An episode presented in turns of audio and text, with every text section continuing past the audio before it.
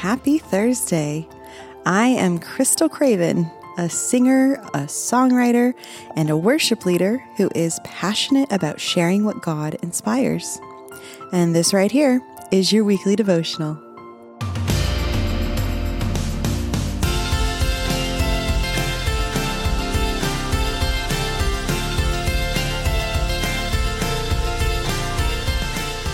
Okie dokie. Luke 12, 54 through 59 says, He also said to the crowds, When you see a cloud rising in the west, you say at once, A shower is coming. And so it happens. And when you see the south wind blowing, you say, There will be a scorching heat. And it happens. You hypocrites! You know how to interpret the appearance of the earth and sky but why do you not know how to interpret the present time? And why do you not judge for yourselves what is right?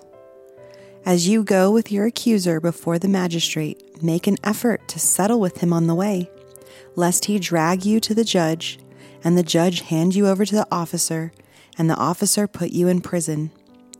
I tell you, you will never get out until you have paid the very last penny. Now, in our current culture, the world views love as a tolerance of sin or basically just not acknowledging sin as sin.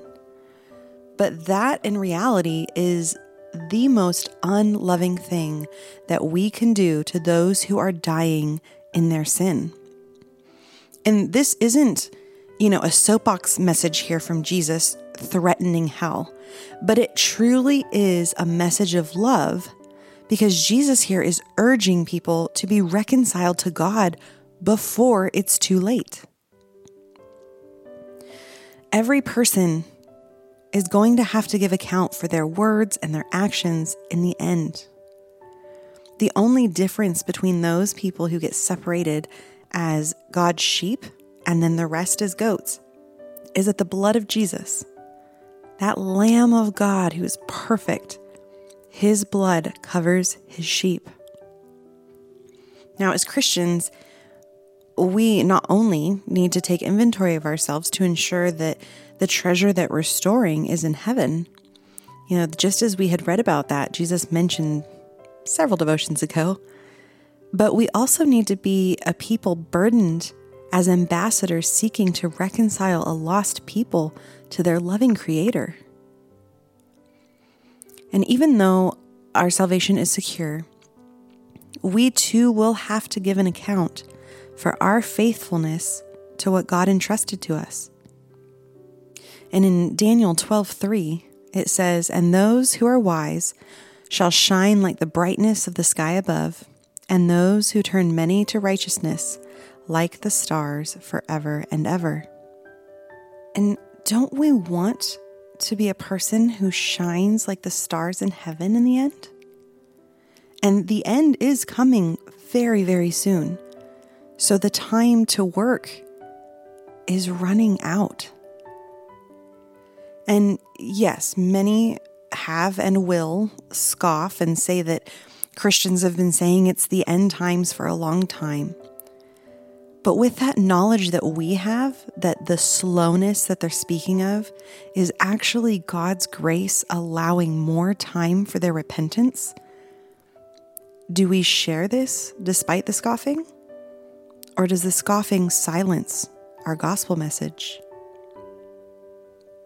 And this is another one of those really hard questions, but it is one that is well worth taking the time to answer honestly and to take an assessment of ourselves. And Jesus didn't come down off the cross and stop his mission of redemption for you and me when people scoffed at him.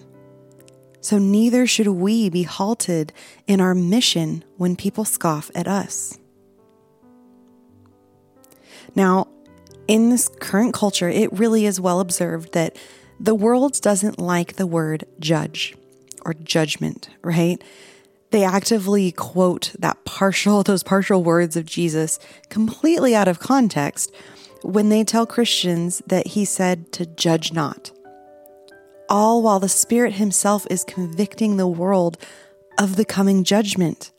And then here, Jesus asks, And why do you not judge for yourselves what is right? And the thing is, it was while we were still sinners that God died for us. And He loved us and sought after us in our lost state to bring us into reconciliation with Himself. So while we may be hated in the process, don't ever give up on sharing the gospel with people. They are indeed sinners like you and me, whom Jesus died for. And we have the message, those very words of life that Jesus gave us to share with them. Let me ask you do you remember the person or maybe the people who shared Christ and his gospel message with you? If you're saved, I bet you do, because it was likely super impactful. I mean, it changed your whole life. And you now, as a follower of Jesus, not only have the opportunities that the Spirit provides, but also the calling to share the gospel with them. Because that's what Jesus commissioned his disciples before he ascended, and in which you have been commissioned, just the same as his follower. Now, as we move on here about this very last penny, right, in this parable, I mean, just as the parable of the servant who is forgiven a huge financial debt that they could never repay, this too is giving that parable type example that we all owe a debt that we can never repay. This example of making an effort on the way to settle is that chance at redemption through Jesus Christ prior to coming before eternal judgment. Because once someone dies and faces that final judgment and the books are opened in the end, one will either be responsible to pay their debt themselves because the wages of sin is death, or have their debts forgiven by Jesus because they accepted the gift of God, which is eternal life. And being in a cultural climate of well, basically political correctness, right? And a tolerance of sin. This blunt honesty may seem mean, but really, if you think about it, who can who can accuse Jesus of not being loving? The Son of God, who is love, because God is love, is telling people who are perishing that they need redemption, which He's offering before they get to the final judgment. That is the most loving thing that he can do. And if he did that loving act of sharing the truth in love, then we too, as his ambassadors, need to be bold and tell the same message in love. Now, let me ask you these questions to think on. Who do you know who needs to hear the gospel message today? Can you think of a name? Okay, next question. Do you believe God when He says that the time of judgment is near? I hope so. Then, as an ambassador of Christ, boldly share that message of love with them today.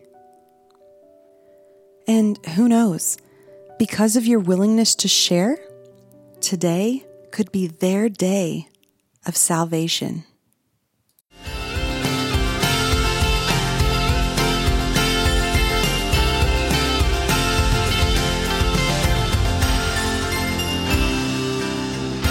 For blogs, written devotionals, and originally written songs, visit krystalcravenmusic.com. And that is Krystal with a K and Craven with a C.